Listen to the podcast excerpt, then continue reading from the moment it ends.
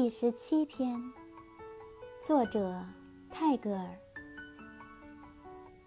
These little thoughts are the rustle of leaves. They have their whisper of joy in my mind.